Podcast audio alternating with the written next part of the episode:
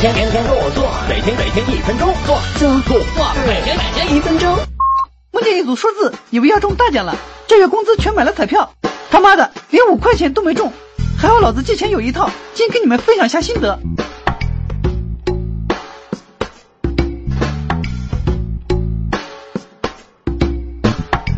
首先准备借钱时要挑下对象，像那种一看就是穷逼或者抠逼的就比较难。想借到的话，不管你平时多牛逼，借钱时必须拉下脸装孙子，跟他们就别白费劲狮子大开口了，一百块还是有戏的。像那种看上去就容易心软的萌妹子，借钱比较容易点，装装可怜就行了。那你一大老爷们儿真好意思？